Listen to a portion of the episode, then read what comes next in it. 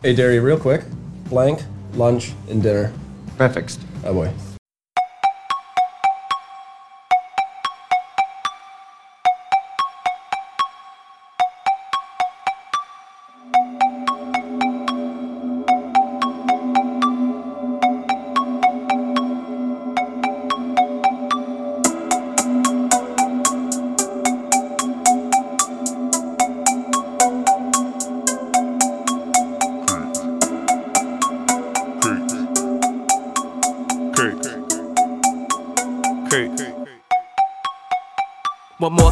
I've been mixing these drugs, got all different flavors of your brother's your keeper. I hope he just save it, he can earn you some medals. Merciless kills, y'all can all die together. Toots on my whip, toots on my bitch. Her lips, my dick is a meat and shit. Finished my foot long, that bitch, she was greedy. Don't want that bitch. How are you now? Good, and you? Oh, not so bad. Hey. We are here for the season finale. Of season 5. Of season 5. Yes. It's not the last show of season 5. No. But it is the season finale of season 5. Yes.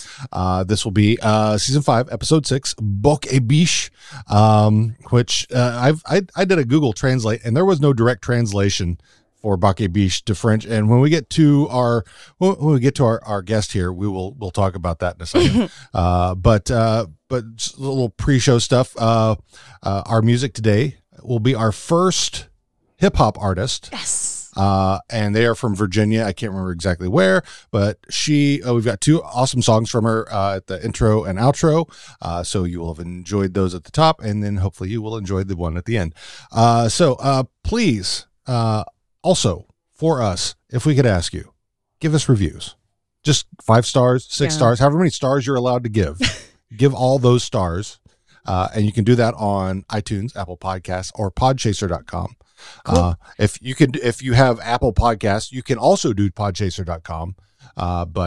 Apple, I mean, you could download iTunes on your laptop if you want to. It's a pain in the ass because it's the only way an Android user can go do that for podcasts. And I had a pretty shitty week this week. So if you want to make me feel better, that's a great way to do it. Definitely. Yeah. Let's I mean, also when you're driving, you should look up and make sure that you see if there's a pedestrian in the sidewalk on the crosswalk. And why that actually happened. Middle of the crosswalk, right in front of my school. And it wasn't like it was a last second thing. She didn't see me until she hit me. Fuck's sake. Sort yourself out. Learn to drive. So yeah, nothing broken, but just, I'm very surly since that. Very angry that someone, going through a stop sign is one thing, but going through a stop sign when there's somebody in the crosswalk. And also it hurt me because it keeps from toe curling. True story. Because I can't move my hip too much.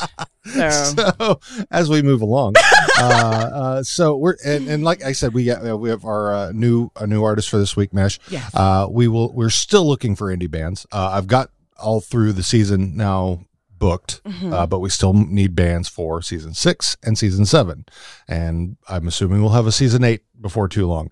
So probably by the time we're catching up with the show, it'll be probably so about the time for the announcement. So hosts at howareyounowpod.com. Just send us an email. Let us know about your band, where you're from. Send us some links, and if you have any preference for your songs that you'd like to give us. You can send us the MP3s for those, and we will. We'd love to have you. If you're unsigned, we want to give you as much recognition as we can because we appreciate our independent musician folk as we are independent podcasters. Right? True story. So let's get into introduction of our guest, shall we? Alrighty. All right. This we've had this guest on before. And she's amazing, and she's wonderful. But it's been a minute or 3. It's been at least 3 minutes. So, and she's very sweet and supportive of our show, and we support her wholeheartedly. Welcome back, Valerie Lopez. How are you now? Good, and you? Oh, not so bad. Mm. Yay! Hi, Valerie. Hi. I was walking across the street the other day. Right? You're walking across the street the other day. Bang. Valerie, so for those who haven't potentially heard your episodes, because have you been on 1 or 2 of our episodes so far? 2, I've right? I've been on one How Are Just You one, Now and one on Podskier. That's right. Okay. I mix them up sometimes. So. Oh, yeah.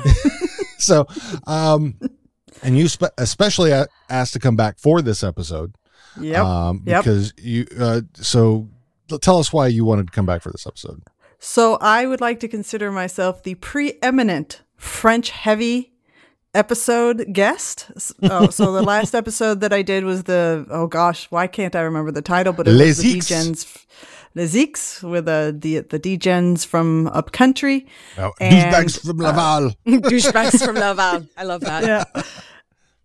And I actually didn't even think about it, but I so wanted to do this episode because there are so many cool elements to this episode, and I didn't, you know, I didn't know how impactful this episode would be down the road. Yeah. But it was just, I was so in love with this episode that I'm like, please, please, please, please, please book me for this episode as the guest. And just for so everyone knows right now, there will be spoilers for season 7 in this episode. I don't believe it will come during the recap part. It will come at the end after we get through all the deep dive of the episode. Yeah, I feel like we've gotten to a point in this show where they're planning far ahead. Yeah. And like they know, hey, we actually have an audience now. We can do longer storylines that are going to arc over several seasons and stuff. So it's really cool that, I mean, yes, it does mean that right now we are unable to talk about some of the things we want to talk about because it hasn't happened yet as of our podcast. But I really think it does not exist yet. But I think it's really cool that, like, as we go back and rewatch these specific episodes, that we have season 7 so fresh in our mind, we can see the tie-ins. Yep. Exactly. Mm-hmm. So, for those who haven't heard Valerie, tell us your Letterkenny origin story and your How Are You Now podcast origin story. Yeah. So I I didn't discover Letterkenny. I had a good friend of mine, Richard, who had talked about Letterkenny, and it wasn't until this February that I decided to give it a shot and watch it, and I fell in love immediately. The wordplay is one of my favorite things comedy writing, and it was so smart, and I love the portrayal of the Hicks, the D-Gens, and the Skids. It was really, really wonderful. And I think that by the last time I was a guest, I had rewatched everything 5 times every season. And now I'm up to 6 and 2 rewatches of season 7. So I'm all in. And you're in it to win it. I'm in it to win it, and to even do more plugs, or to convey to you how hardcore I am. I run a podcast called Comedy Wham, and we interview comics. And I'm based in Austin, Texas.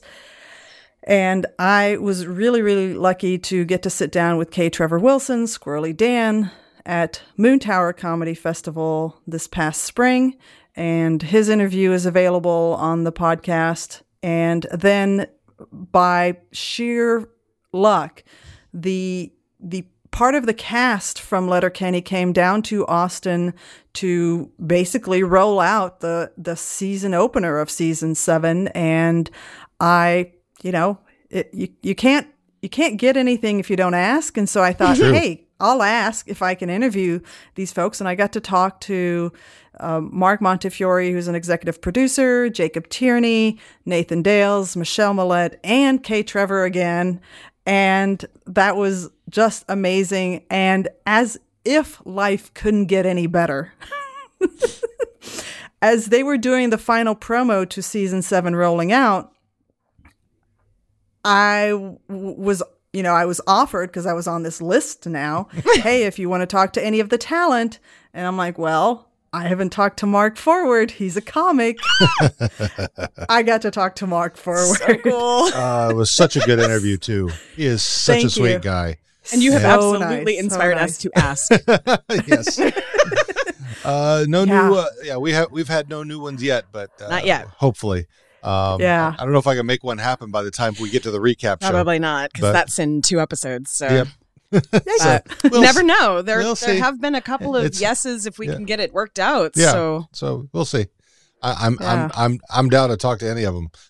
Maybe I'm working my way through the Skids. So right, go for it. But yeah, so tell us your How Are You Now podcast origin. I knew I had an addiction issue to the TV show, as we all do.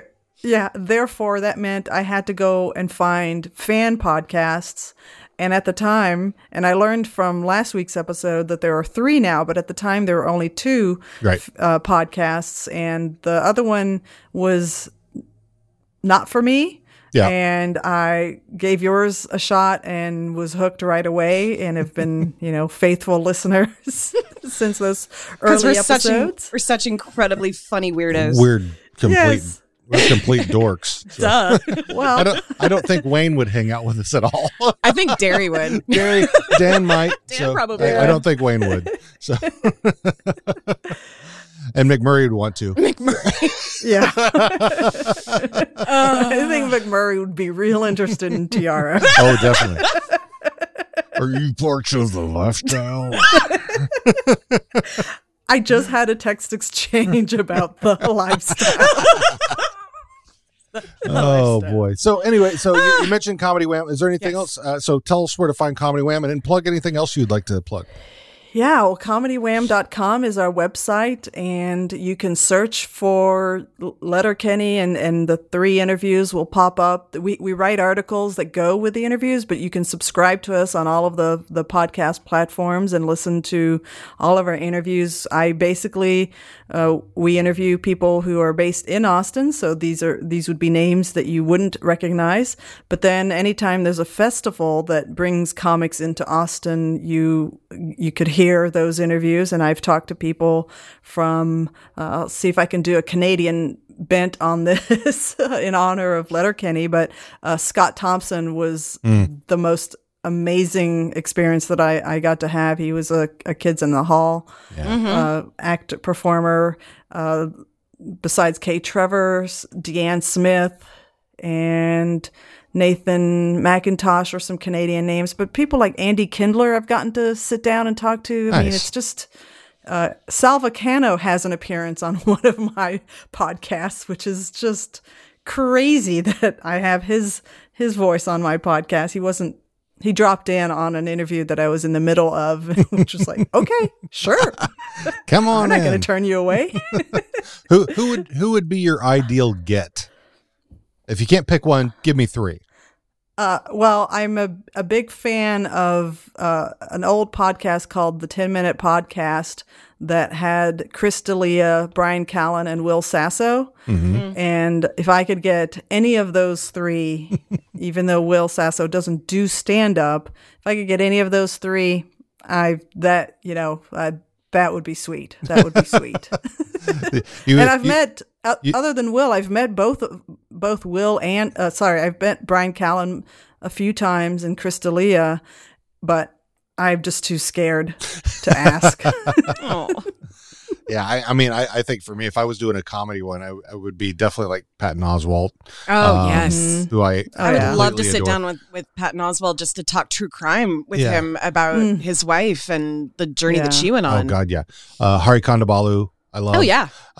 So, yeah, there's so many. I probably, and Maria Bamford, who I adore. I love her. She is so funny and weird, and she's just, and Brian Posehn. Yeah.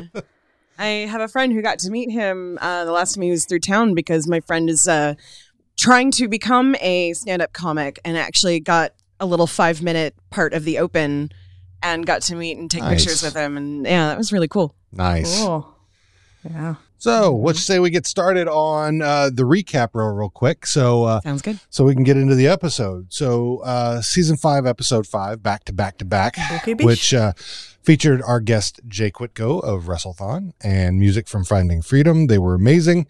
The episode, as I see it, was basically Riley and Jonesy becoming winners without actually taking the ice. Yeah, they have finally earned something that in even their own eyes they feel is worthy. Yeah, agreed. Yeah, they like for real this time.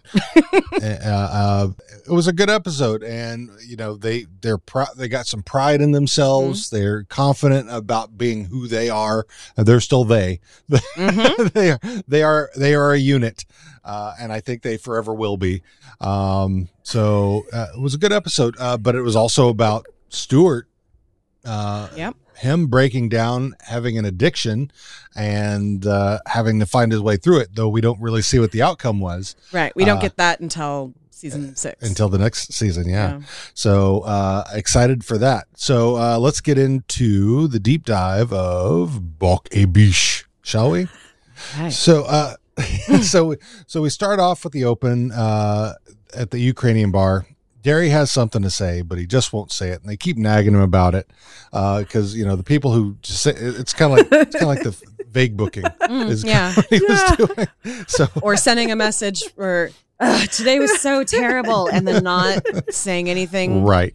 So and so then finally he says, "Okay, fine, I'm going to say it." Okay, here it goes. You know microbrewing? Like craft beer? Yeah. I always thought it was craft beer on account of the guys who make it always have beards. So is all that for just this, that, it? Thank you for inviting us into the circle of trust, Derry. I believe the preferred term is lumbersexuals. Well, craft beard makes the pocket load more sense. Craft beards doesn't really bother me, but it's the clever wordplay that goes into the naming them that I find hard to swallow. Like, so hoppy together, or barley breathing. Now, why don't you just call it what it is? Fucking beer. Deer in headlights. Yeah, I'll contribute ale by comparison. Stout and about. Stout's actually pretty good, stout and about. Stout and about's not bad at all, actually. I drink some stouts and abouts. I'm surprised we're not drinking a stout and about right now. I think what you want to do is you want to put an animal in the name because people love animals. Like cute koala cream or happy hamster honey. No. What you want to do is you want to put a berry in the name because people love berries. Partridgeberry Pilsner or Alderberry Ale. Pleasing to the ears and the mouth. No, Derry, no. No, Dan, no. No, Katie, no. What you're supposed to do is put something cozy in the names, because people like being cozy, right? Like toque or mittens. And then if you really want to double down on it, you put something outdoorsy in the name, because people love being outdoors, like lake or mountains. So what's really going to boil down to is toque, lake, bruco, or mountain, mittens, alpine ale. Blanket, fire, light. There you go, Derry. The other ways to go is to use a clever but ironical statement, like, I'm bitters. See, I'd go suggestive, like, slip it in, cider. Katie! What? I made him do it all the way through that part, because that was my favorite right there. Slip it in, cider. And then she does the fingers, too. Yeah. Like, you go, Katie. And Wayne, how uncomfortable he is anytime someone brings up some kind of like sex pun. Oh, I love it. Like that's the kind of shit I would do if my friends were uncomfortable about that. I would absolutely. What innuendo? Innuendo?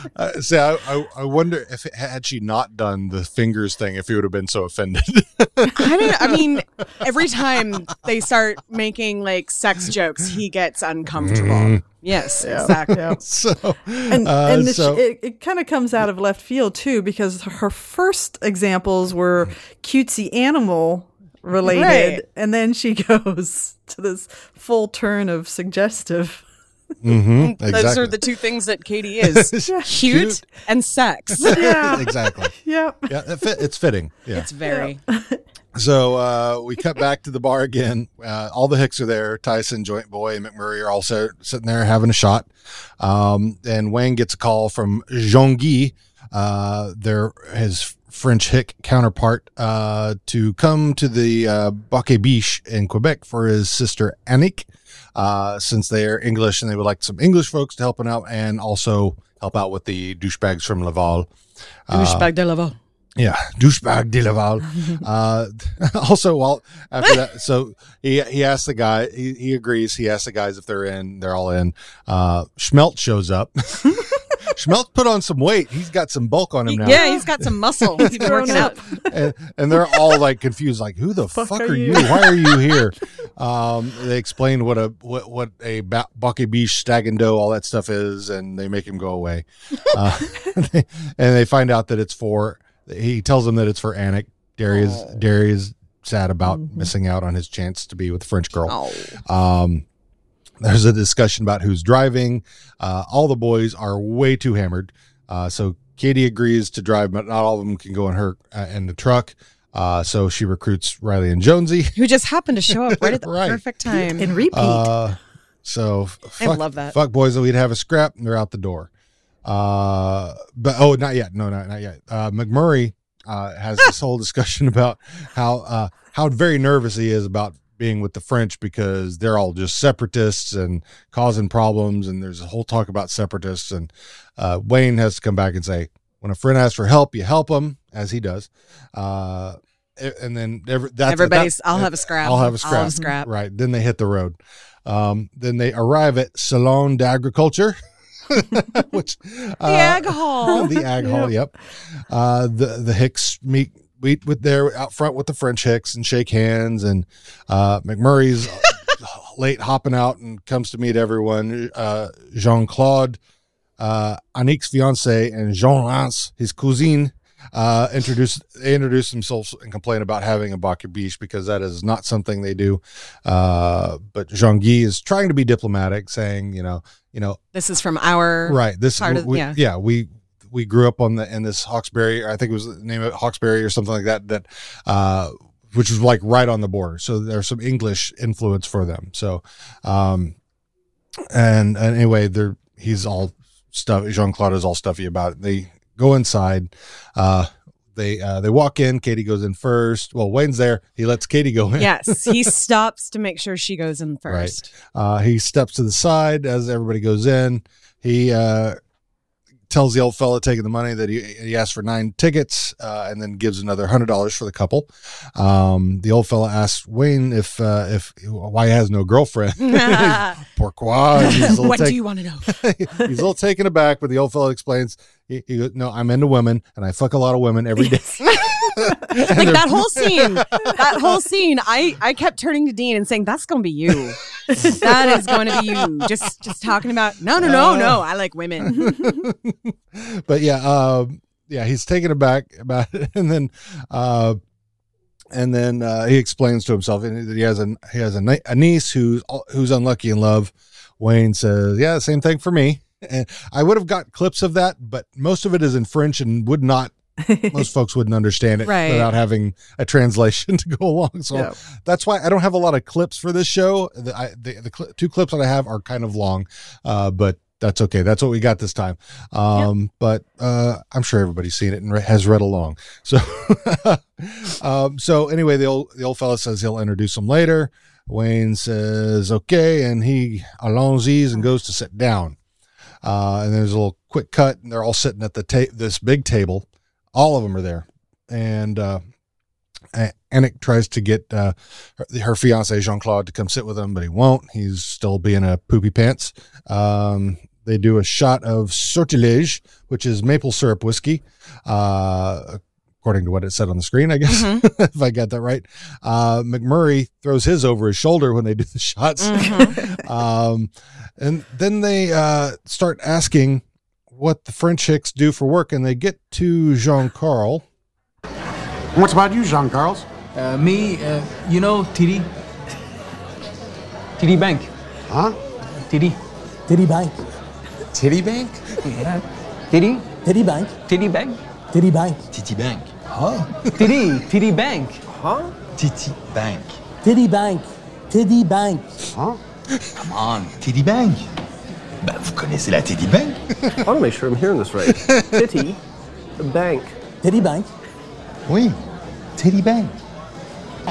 So like a rip club. That's what I thought. Like TD Bank. We don't call this TD Bank. It is TD Bank. Oh! TD Bank. Yeah. TD Bank. What is it, like almost a year now? Every time that commercial comes on, we're like, TD Bank. Yep.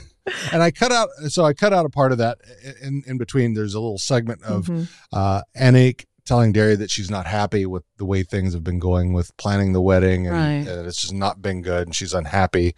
But she was happy when she saw Derry show up. Jean-Claude notices them talking, having a little intimate conversation. They're not touching or anything, but it's obvious there's something going on, at least to him. Then big sounds start to happen. It sounds like two-step, Texas two-step. Well, it sounds more like it sounds like Jurassic Park when and they even like showed like things, bouncing on tables. Right. So they realize it's the Dejins from Laval have showed up, and so it's time to have a scrap.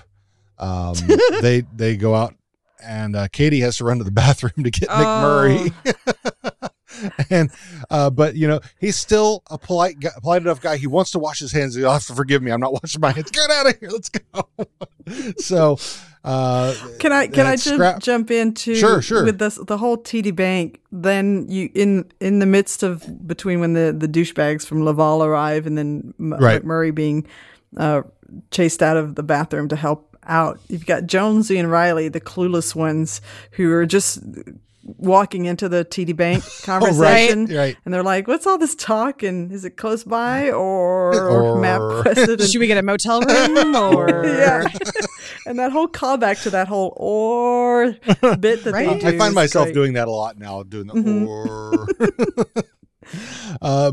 But yeah, so McMurray runs outside and comes in with a flying kick. I loved that whole thing. Where he just like, it was almost, okay, forgive me, it was almost a Naruto run. He was like running and just leaped into the air and Mick Naruto. Somebody's gonna have to do that. Somebody with some good JB. Photoshop skills. Wait, I'm sorry. JB's do memes. You mean Jean Muck? Naruto? Yes. John McNaruto. And I love how they start calling Wayne John Wayne now. I had that written down to talk about later because of all of that. Yeah. So, then we see Jean-Claude getting his ass kicked by one of the D-Gens until Derry comes to save him. Jean-Claude, of course, looks embarrassed. Derry is just wailing on the guy until Wayne comes to pull him off of him. Anik is, of course, watching this whole thing go down, and she's really impressed with Derry, and Jean-Claude notices. And they go back in the bar. All the hicks are drinking and celebrating. Derry sees Anik and Jean-Claude arguing and starts to go over, but Wayne stops him. And Jean-Claude is... He walks away from her, and he gets on his phone. He's looking at all the hicks. Mm-hmm. Anik takes off her engagement ring, puts it in her pocket. Derry sees that. Then Derry comes over there finally to Anik, and she tells him that she broke off the engagement because she was basically in love with him, with Derry. And she says, do you like to dance? And I fucking love to dance. I mean, who more perfect to ask to dance other than Derry, right? Music plays. Katie dances with Jean-Carl, and then everybody else starts dancing. Except Wayne, who's over next to the wall. He's content. He's just kind of looking out over the crowd. He had his scrap. Yeah, he had his scrap. Now he's good. Yeah. But, you know, he's still lonely. You could see it. Yeah. And then till Tyson Joy Boy bring him a shot, coax him back to the table for more shots. McMurray joins him, more shots. And then through the door, a very pretty woman shows up.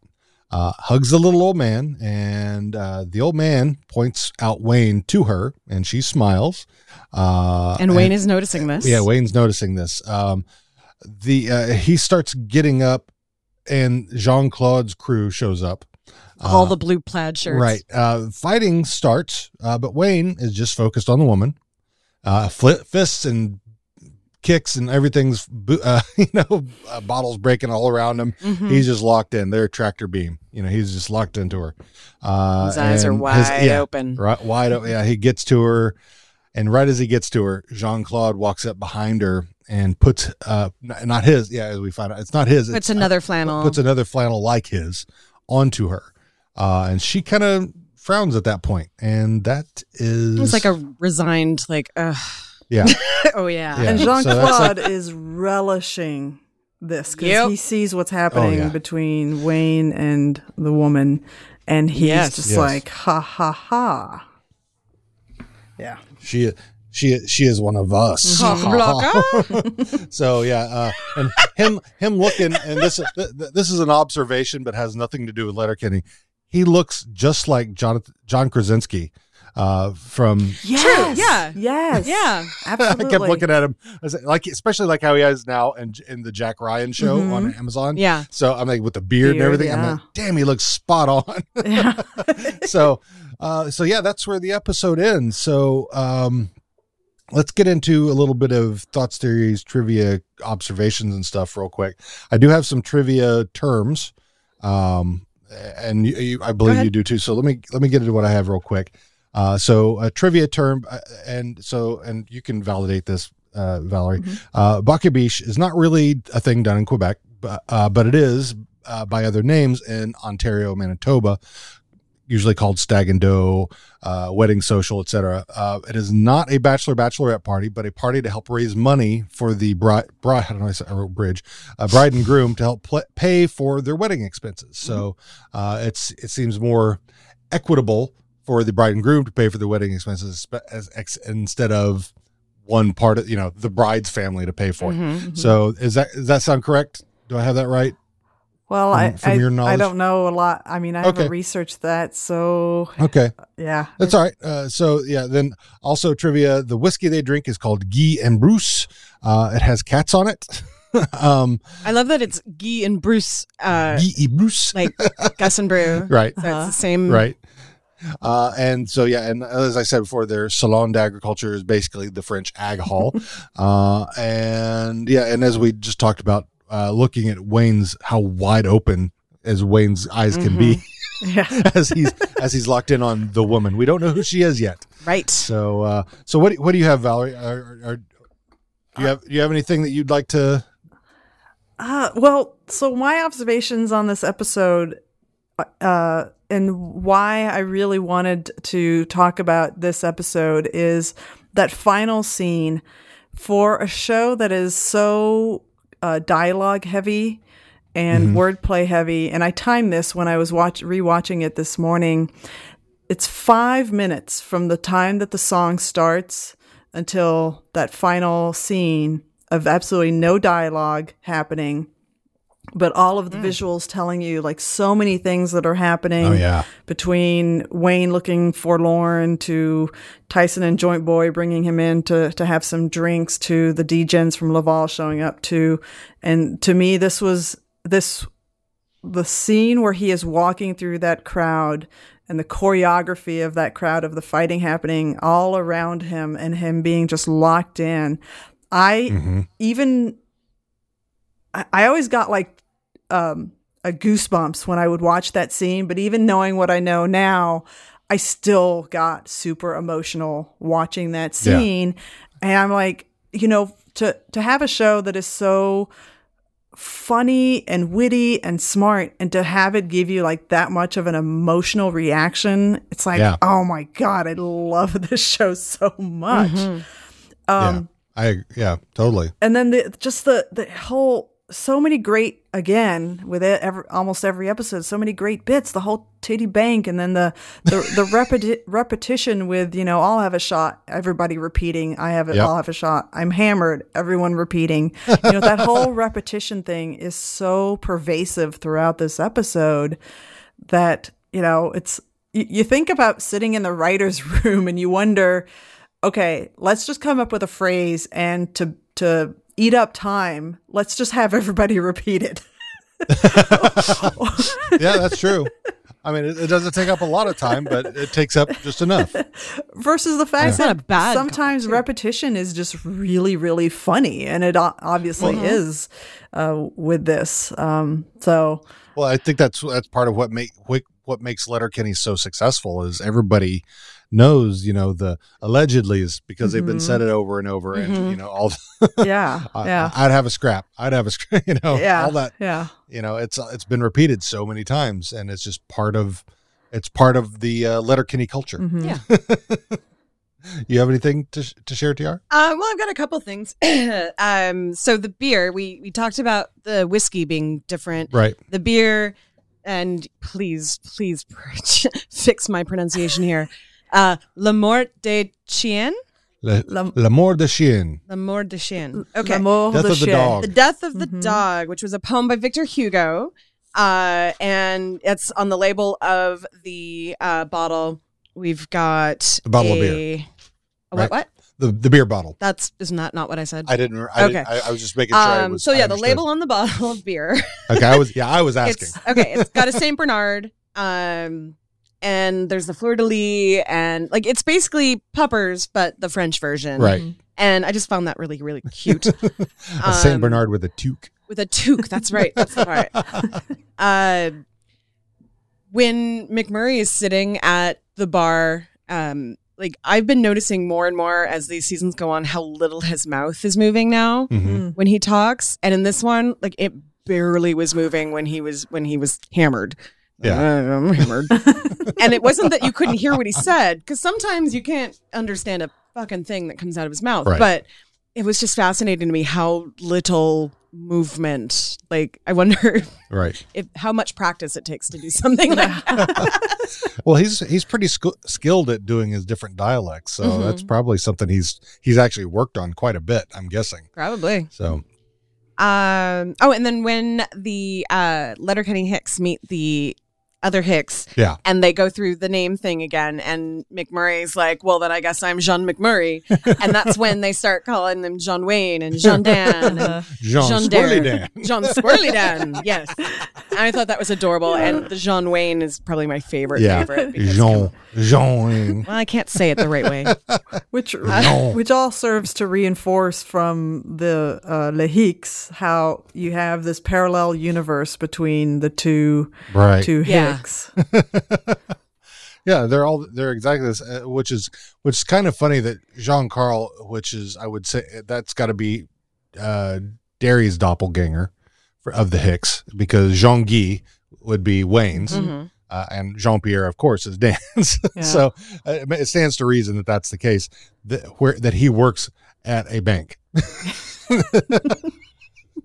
TD Bank. Yeah. You heard of TD Bank? I just think that's funny for a hick to be working in a bank.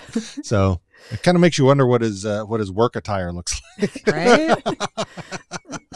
I mean, and then the last little thing that I noticed was when they all took that shot of the maple whiskey, all of them were just a little bit flushed after. Mm. And I thought that was a really cool little point that I'm sure was done on purpose. I mean, it might have been that they were a little flushed before, but like they took the shot and they were red, yeah, which happens to me when I use shots. So I thought that was really cool. Have you ever had maple syrup whiskey? No, I don't like maple syrup. No, I don't like maple flavored. I'm a bad Canadian. I don't like maple flavored stuff. I mean, I would try it. I know you would. You had bacon donuts before, so I totally understand that. Figure it out. It's not my thing. Got to try something. Yeah. Got to try things. That's right. Got to try new things. That's why you try new things. That's why you like Indian food now. Yes, I know. It's because, let the record show that because of Dean, I have expanded the foods that I eat in my life, but that does not mean I'm ready to try and enjoy other things. Oh, figure it out. So shall we get into the spoiler section that we wanted to discuss? I have one more question. Okay, go ahead. When they were talking about names earlier, do French people really not have middle names? I wouldn't say that they have no middle names. It's more that they have multiple names. It's because that was a statement that French people don't have middle names. Yeah, and I think it's just like all hyphenated type of thing. Yeah, I mean, so my background and why I am considering myself the preeminent French episode expert. That's very tongue in cheek, by the way, for anyone listening. Is I was born in Belgium, so my first language is French, and so I, being raised somewhat by that, that French culture. It's multiple middle names. I was a little surprised by the notion that, we don't have middle names. And maybe that was a Quebec thing, but certainly Western Europe, you have multiple middle names. Well, so yeah, here's what I'm reading. French people have 1, 2, or more given names, first names. Middle names in the English sense do not exist. So it's not a middle name. It's just a long, very, very long first name. Okay. Okay. So, and middle initials are never used for second or further given names. Huh. All right. So there you go. Then their question answered. Yeah. So. Okay then. Cool. Yeah.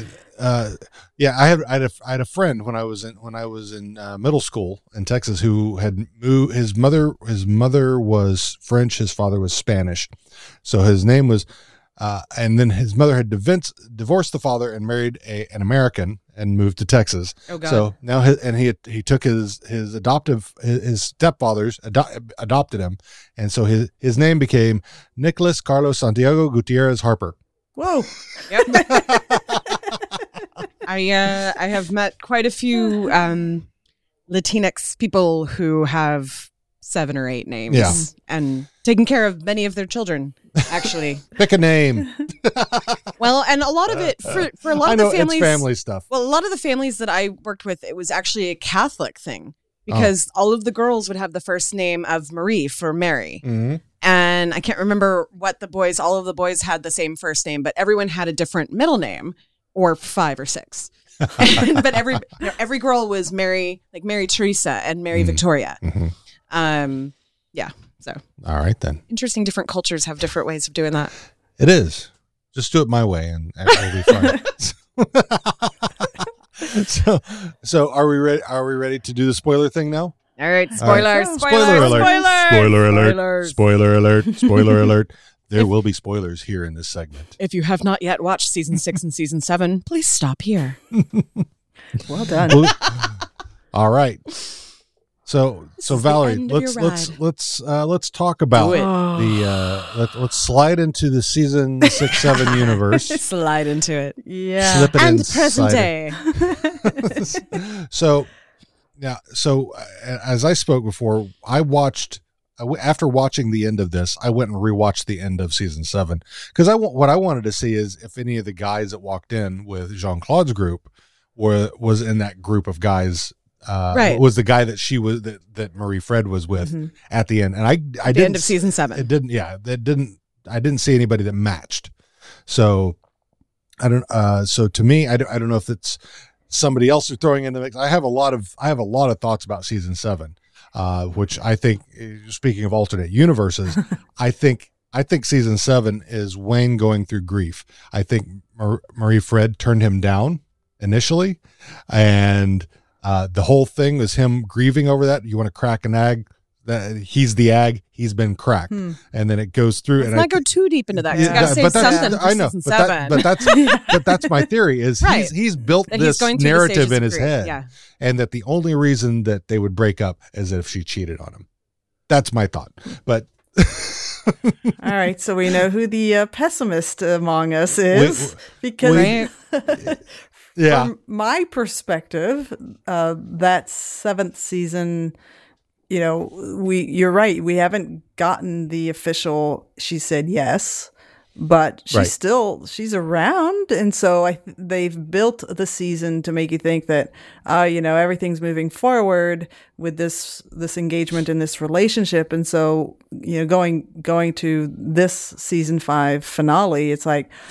You know, you have the love of his life. He's found her, and that's why everything was so magical about that final scene. Yeah. And then that bookend of in the same hall that he found his true love is the true love who breaks his heart. And when rewatching this episode. The season 5 episode, you know, you actually do see that door that you saw in season 7. Yeah. And I was like, oh, you know, I'm also looking for, okay, where are the hints? Where are the indicators? Where are the Easter eggs? Yeah. And it's like, okay, well, you just see the door. Yep. So yeah. And it's maybe it's a twin. Yeah. I don't think they would use that lame trope. No. Yeah, I wouldn't think. So, you know, let's hope not. If they tell us at season 8 that, you know, she never said yes, and that this was the grief season, and he was just coming to terms, and she was just hanging around a little bit, and then they're bringing back. Gosh, why can't I remember her name? Guys, help me remember her name. Anik? No. Rose? Yeah. Rosie? Yeah, Rosie. Yeah, yeah. You know, that was all part of building that story that we won't know officially until a later season. It's like, oh man, I was an optimist. I thought they were going to move forward. Ah, look at her. What did she do? Bad. Well, it could be. I mean, there's thoughts there that, I mean, you know, so maybe it wasn't, and maybe she heard back that Wayne was cheating with Rosie again because Rosie showed back up. And maybe that's the information she got from Jean-Claude. And that's, you know, she then felt the need to move on. Except that they had the conversation and he unequivocally said no. And I don't know. So it's, who knows? Who knows? He totally does all of like, I don't do the spoiler thing or the like, yeah, I don't spend hours thinking about, I'll be honest. I don't spend hours thinking about Letterkenny the way that Dean does. Figure it out. Well, I like to, as with all of the shows, even the ones that I really like, I like to enjoy them. I don't want to pick them apart. Like I pick apart things that really catch out in my brain, but I don't then like project like what I think is going to happen. And I don't know if that's just how my brain works, but I it's like, okay, so you may hear that a spoiler from a movie, right?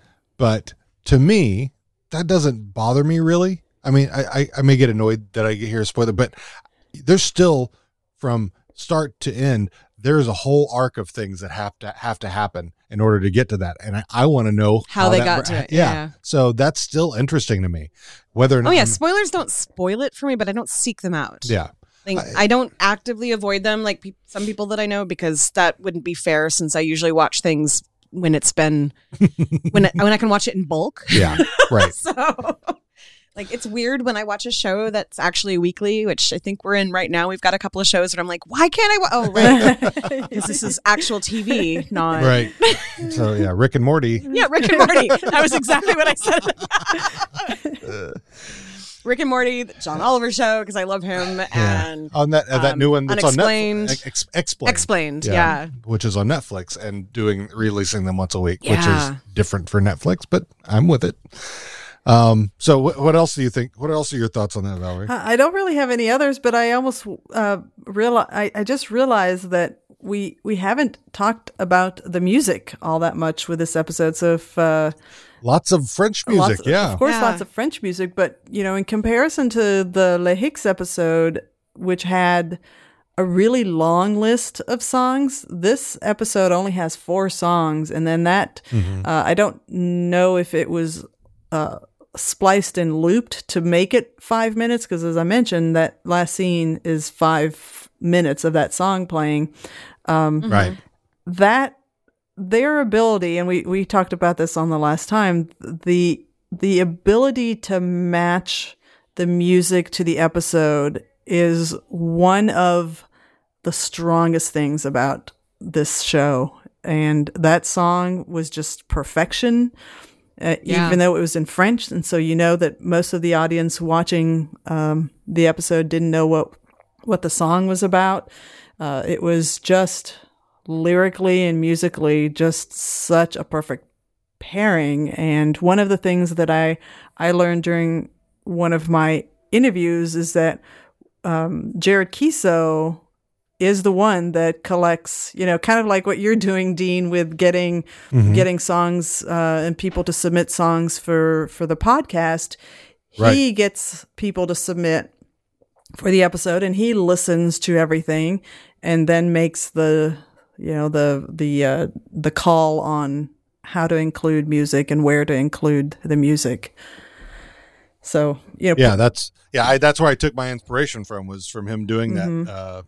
For the show, so it made sense for me to try to do the same thing for ours, because I mean, well, we can't always like pick one that goes specifically. No, it's hard to do that. It's really difficult. Yeah, but I do have because next week will be James Honeycutt. Yes, who I've played with in a band, and we do kind of love him a lot. Yeah, and he's a really great friend. He's like a brother to me. Amazing singer too. We have some music for him on next episode.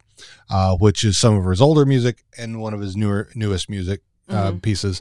But for season 7, James writes some really dark, heartbreaking stuff. Like murder ballads, like updated to modern day. Yeah, well, it's some are murder ballads, but some are, you know, just about dark heartbreak, stuff. And I definitely want to use a couple of those for that episode. So I have selected that because number one, James is an excellent artist, and we love him, and that music will fit. So, again, we're looking for more artists. So, So are we done with spoilers now? Okay. So I think we're good. I'll make sure I mark those spots once we get all the everything, so that the spoiler section for the show notes. So and welcome back if you're just joining us. Well, I think after our spoilers, I think the music commentary. That wasn't a spoiler. So no. True. No, very not true. At all. Very true. So are we ready to get into a little fuck fight? Murder. Hell yeah. Fuck off. So not a lot of folks, as we've had in this episode, aside, I mean, there's been big crowds of folks, but nobody who really had much talking going on in this episode. Right. So we will start off as we usually do with Wayne. John Wayne. So TR, Valerie. Fer to Wayne in this, he wants to maintain that friendship with these people that, you know, I just love how a friend asks for help, you give him help. You know, he's like, these guys didn't have to call us, but they know that we're down for a party and that we're all friends, so let's do it. And we're in for a scrap. And we're in for a scrap. Needs to be had. Yep. So. And speaking to that commitment to friendship is he's learning French to be able to communicate with these, you know, that was on display a few times in the episode, and he finds the love of his life. So I'm furtive for him. There's a magic love at first sight. You know, and I don't want to say that this, aside from Tannis, to me, I think so far, Marie Fred, or the woman in this episode, right? She actually is a beautiful woman. I mean, you have Clark Bacco, who's very young. You have Katie, who's very young. You have Bonnie McMurray, who's very young. Marie Fred really is womanly, beautiful. Does that make sense? She's not just a cute girl. She's not cute, yeah. So it's like, wow. So when she, and so going back to spoiler, yes, it makes sense of the extra heartbreak because this is maturity, right? Yeah. So, all right. So let's go to Derry. Ferda. I'm going to be a lot of Ferda this episode because a lot of this show was about friendship. Yeah. Yes, friendship and love, but it was about friendship and well, friendship is love. Friendship is love. Yeah. Well, yeah. No, I had a conversation with someone the other day where I was saying that I use the word love to mean a lot more than just a romantic love. Many versions of love. Yeah. And that I tell my friends that I love them, and they were like kind of uncomfortable with that. Well, how do I know that? You know, you mean friendship love? Ask me. You know, I feel like there's a difference between I love you and I'm in love with you. Yeah, and totally. Yeah, so yeah, so yeah, with Derry, I love him. Yeah, I want to be his friend. Yeah, I think this might have happened the last time I was on. I'm fight with Derry. I mean, you want to fight with Derry? I totally want to fight him. It's like, dude, she's engaged. Why are you getting all, you know, flutter eyes just because she tells you she wasn't happy and, you know, she's playing you, dude. And then losing control in the fight. Derry. Figure it out. He's so soft-hearted, though. He is. Katie. Ferda. I don't have much to say about Katie in this one. She drove. No, she didn't. She got the boys to drive. Right. She drove one truck. Nope, she got the boys to drive. Okay, I thought, who drove the other one? She got the boys to drive. There's two of them. Okay, each of them drove. I see. Because they came up right after she was like, well, not everyone's going to fit in my truck. And then they showed up and she's like, two drivers, you drive. Okay. How do they sit? How are they apart? I know. They're one right after the other, so I'm sure that they're, you know, still communicating close enough. Their tractor beam. Yeah. They have a heartstring that's connected. Yeah, exactly. Their brain cell. Yes. Valerie, where are you on Miss Katie's? Miss Katie's. I'm a further with her. That beer scene was just so good with the cutesy animals and then going to suggestive. That's what I appreciate about her. Yeah. That and slip it inside. Yeah. Squirrely Dan. Ferda. I don't think I'm going to have much of anything more on there. All right. Yeah. Are you Ferda? I'm Ferda. Yeah. This is definitely a Ferda episode to me. Yeah. So Riley and Jonesy then.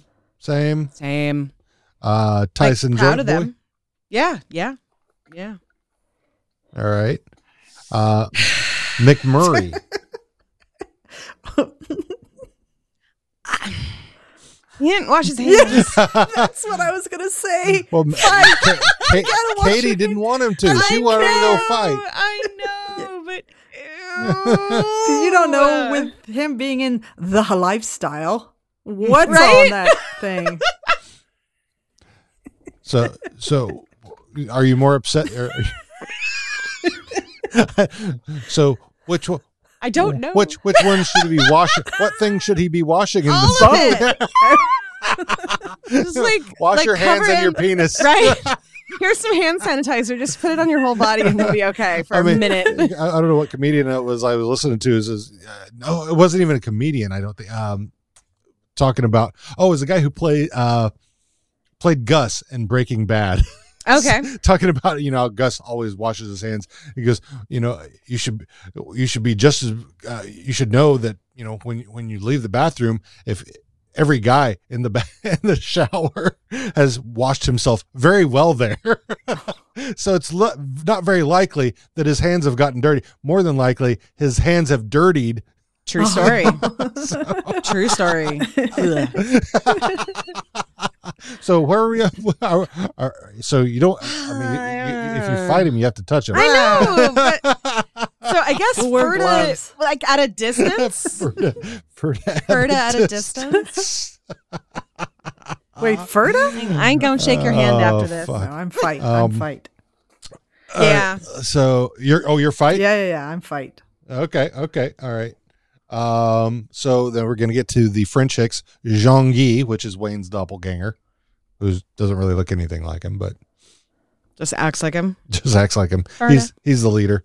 And Yuval. Yeah, I'm Ferda for everybody but Jean-Claude. Yeah, I didn't even put him on because I knew everybody was going to fight him. Yeah. Yeah. Ferda. What about Anik as well? Oh, yeah. She's a fight. I thought she might be a fight with you. I think she needs a friend. She's starting shit. If she's not happy, she should be going about this the right way and needs a friend, in my opinion. Okay. All right. So, yeah, lots of... there is no fucking going on in this episode. There really isn't. I mean, unless you, maybe the old guy. He's kind of adorable. Give me a couple of years. He might just be my type. He's probably the same age as me. No. Shut up. He's way older.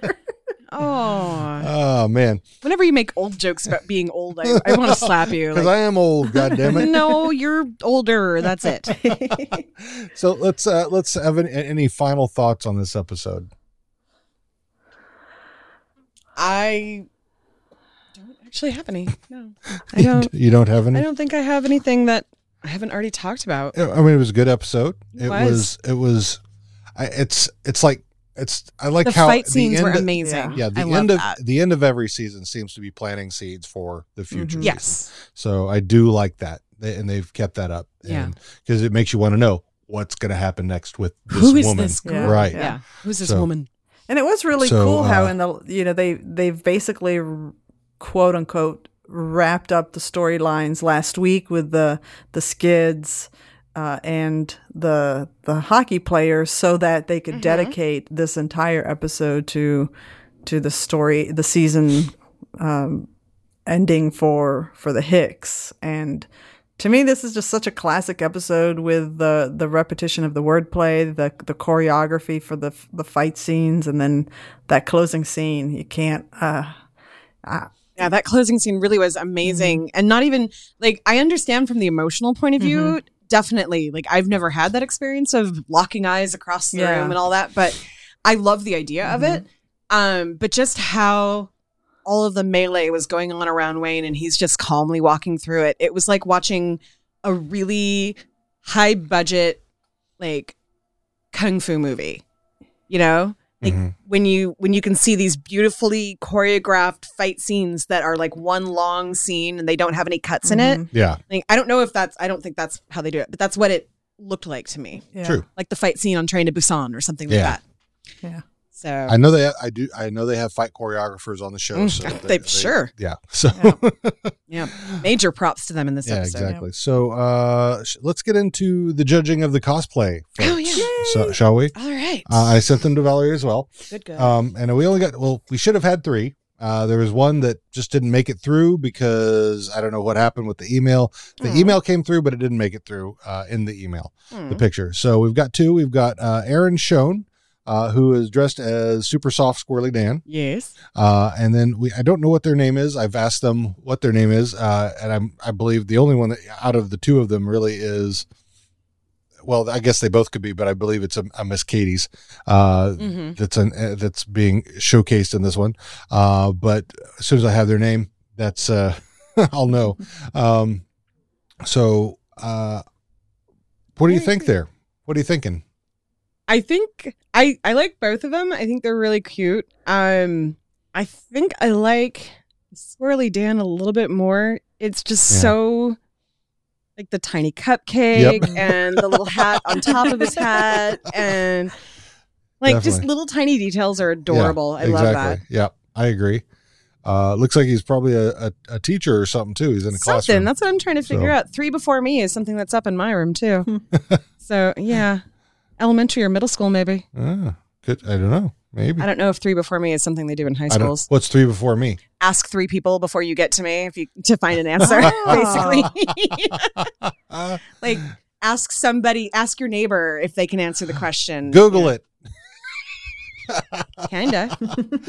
Valerie, what's your opinion? Yeah, I gotta say, I love the little details. It's, it's not, for me, definitely it's great to do the character, but then to layer on the little super soft birthday touches, it's just that wins me over. I mean, I love the Katy Cat outfit and the pigtails. That's really well done. The pigtails are adorable. Yeah. But you add the character plus little touches. Yeah, that's my votes for that. He kind of looks like Nick Offerman. As Squirrely Dan. A little bit. So, yeah, he does.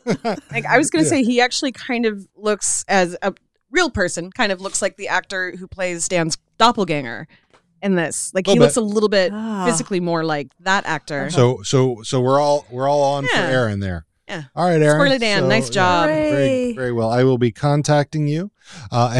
And Casey Lehman, who also was for our last one, I haven't sent out his shirt yet. And so I will be sending them both out. Ooh. They were both beautiful Squirrely Dans. There's been a few things that have, happened in the last month that. Just a few. Just a few. Yeah. Just a couple. One or two. That's. So, Aaron, thank you. We will be sending out. Well, I'll be in touch with you about finding out what you want to get. So next week's episode will be the end of season 5. The holiday one-off. The Christmas special, Three Wise Men. Our guest will be Eric O'Doyle, who is the main mod for the Letterkenny subreddit. Awesome. And we will have our music from James Honeycutt on that episode. So, Jimmy. Valerie, one more time, if you'd like to plug anything before on our way out. Yes. Comedy Wham. Anything else? Comedy Wham. I did another podcast for many years, and we took a break, and we just released an episode, and we don't know when we're going to record again. So we're kind of one of those weird, goofy podcasts, and that show is called Radio Tatas. That's TATAS, and it's we're all in favor of Tatas. Absolutely, it's co-hosted. Like TD Bank. Yes, TD Bank. Exactly. Let's see. Moon Tower Comedy Festival is coming back to Austin, so that's my Christmas in the comedy universe, and so there'll be some pretty cool national acts that I'll be able to talk to. But yeah, Comedy Wham. Listen on the podcast and look at the website for the cool articles. We've got over 150 interviews, so there's a good chance a comic is on that list. If they at least one. Yeah, yeah. And all of the Letterkenny episodes, of course. Yes. I have a quick question for you and also for Dean here, because I don't remember the name of it, but what's the podcast convention that's happening in Texas? Pod Movement or something? Podcast Movement. Podcast Movement. That's happening in August. So any chance you have any ideas of going down to that, since I know you're in Austin and it's in Dallas, so it's not like next door, but yeah, it's always been, we had thought about it when I was more active with the Radio Tatas podcast. I mean, it is a big, big podcast. Libsyn kind of gives free advertising to the Libsyn hosted podcast. So that's kind of a cool thing. Nice. I guess if I had the money, because it is not a cheap convention to attend. Right. I didn't want to put you on the spot, just that we're thinking about it. Most cons these days are not cheap. Yeah, that's true. I mean, if I knew that I would know somebody there, that might up the...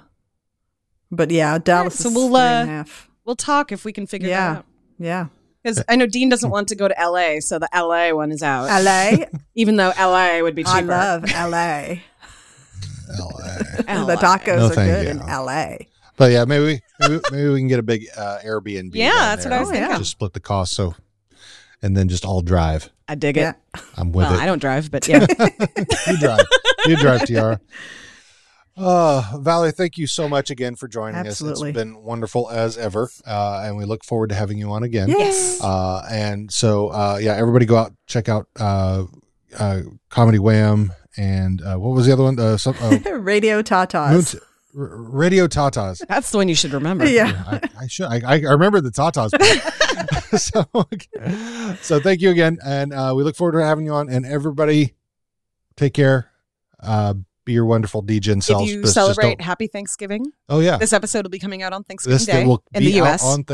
Thanksgiving Day in the U.S. American Thanksgiving. Yes. Turkey Day. As Canadians have already had their Thanksgiving. And go Cowboys for that. So. Go Seahawks right now. I should go find out what their score is. All right. Thanks, Valerie. Take care now. Bye.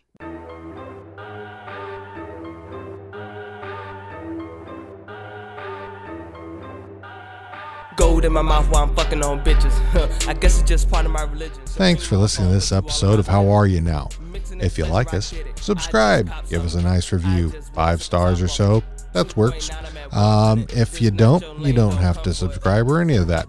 But we thank you for joining us this time. If you want to subscribe and give us a nice review, you can do that on iTunes / Apple Podcasts. You can also subscribe to us on podchaser.com and give us a nice review there. We'd really appreciate that. Also, huge thanks to our first hip-hop artist for the show, Mesh. You will find her information in the show notes. She's on Instagram, Twitter, and DistroKid. So thanks again. We'll see you DJing soon. Oh, happy Thanksgiving. I've been killing niggas. I've been drowning people. I turn fucking evil. I traded half my life to see y'all time. Don't make me end it now. My shitty got me eyes work fine. My sheenie got me eyes work fa. Gold in my mouth while I'm fucking on bitches. I guess it's just part of my religion. Supreme on my phone, but you all in my business. Mixing in pleasure, I did it. I just copped something. Damn. I just went and took the top off it. 2.9, I'm at 100. Just not your lane, don't come for it. God protect my thoughts, I've been killing niggas. I've been drowning people. I turn fucking evil. I traded half my life to see y'all time. Don't make me end it now. My shitty got me eyes work. Fuck. Gold in my mouth while I'm fucking on bitches. I guess it's just part of my religion. Supreme on my phone, but you all in my business. Mixing in pleasure, I did it. I just copped something. I just went to the top of it. 2.9, I'm at 100. This not your lane, don't come for it. Gold in my mouth while I'm fucking on bitches. I guess it's just part of my religion. Supreme on my phone, but you all in my business. Mixing in pleasure, I did it. I just copped something. Damn. I just went to the top off it. 2.9, I'm at 100. This not your lane, don't come for it.